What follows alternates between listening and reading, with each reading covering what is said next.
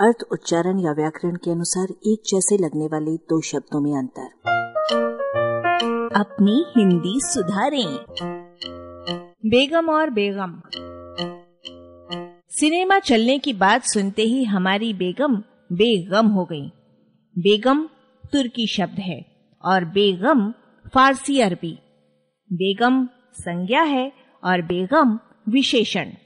बेगम पत्नी है, महोदया है और बेगम, जिसे कोई गम न हो है, निश्चिंत है। ऐसे शब्द युग्म और भी हैं जिनमें ग के नीचे बिंदी न लगाने और लगाने से शब्दों का अर्थ बदल जाता है। उदाहरण के लिए गौर और गौर। गौर वर्ण बनाम गौर कीजिए। गोरी और गोरी।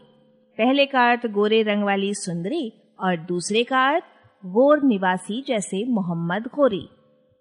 गोल यानी वृत्त और गोल यानी झुंड, बाग, बागडोर, लगाम और बाग, उपवन। सागर यानी समुद्र और सागर यानी शराब का प्याला। दाग का मतलब है दग्ध करने की क्रिया, तपाए हुए लोहे आदि से शरीर पर चिन्ह विशेष अंकित करने की क्रिया, बंदूक दागने की क्रिया, दाह दाह कर्म और दाग का मतलब है धब्बा या कलंक। जहाँ बैठ गए, वहाँ बैठ गए वाले मशहूर शायर हजरते दाग थे, दाग नहीं। इसी प्रकार अंदाजे बयां और वाले शोहरत याफ्ता शायर मिर्ज़ा गालिब थे, गालिब नहीं। नीचे बिंदी लगा देने से शब्द का मूल विदेशी दिखाई देने लगता है, लेकिन शब्द और आदमी विदेशी नहीं हो जाता। जिस प्रकार आपकी जानकारी में ऐसे सैकड़ों शब्द होते हैं जिनका प्रयोग दूसरे लोग करते हैं और आप भी जब चाहे कर सकते हैं, पर उन्हें प्रयुक्त आप सामान्यतया नहीं किया करते। उसी प्रकार किस वर्ण के नीचे बिंदी है और किसके नीचे नहीं, यदि आपको इसकी जानकारी रहे तो आपके खाते में वृद्धि ही होगी।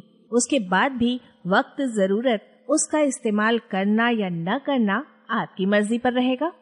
आप स्वयं तय करेंगे कि आप गरज यानी मेघ ध्वनि दहाड़ और गरज यानी स्वार्थ या प्रयोजन में भेद करेंगे या नहीं।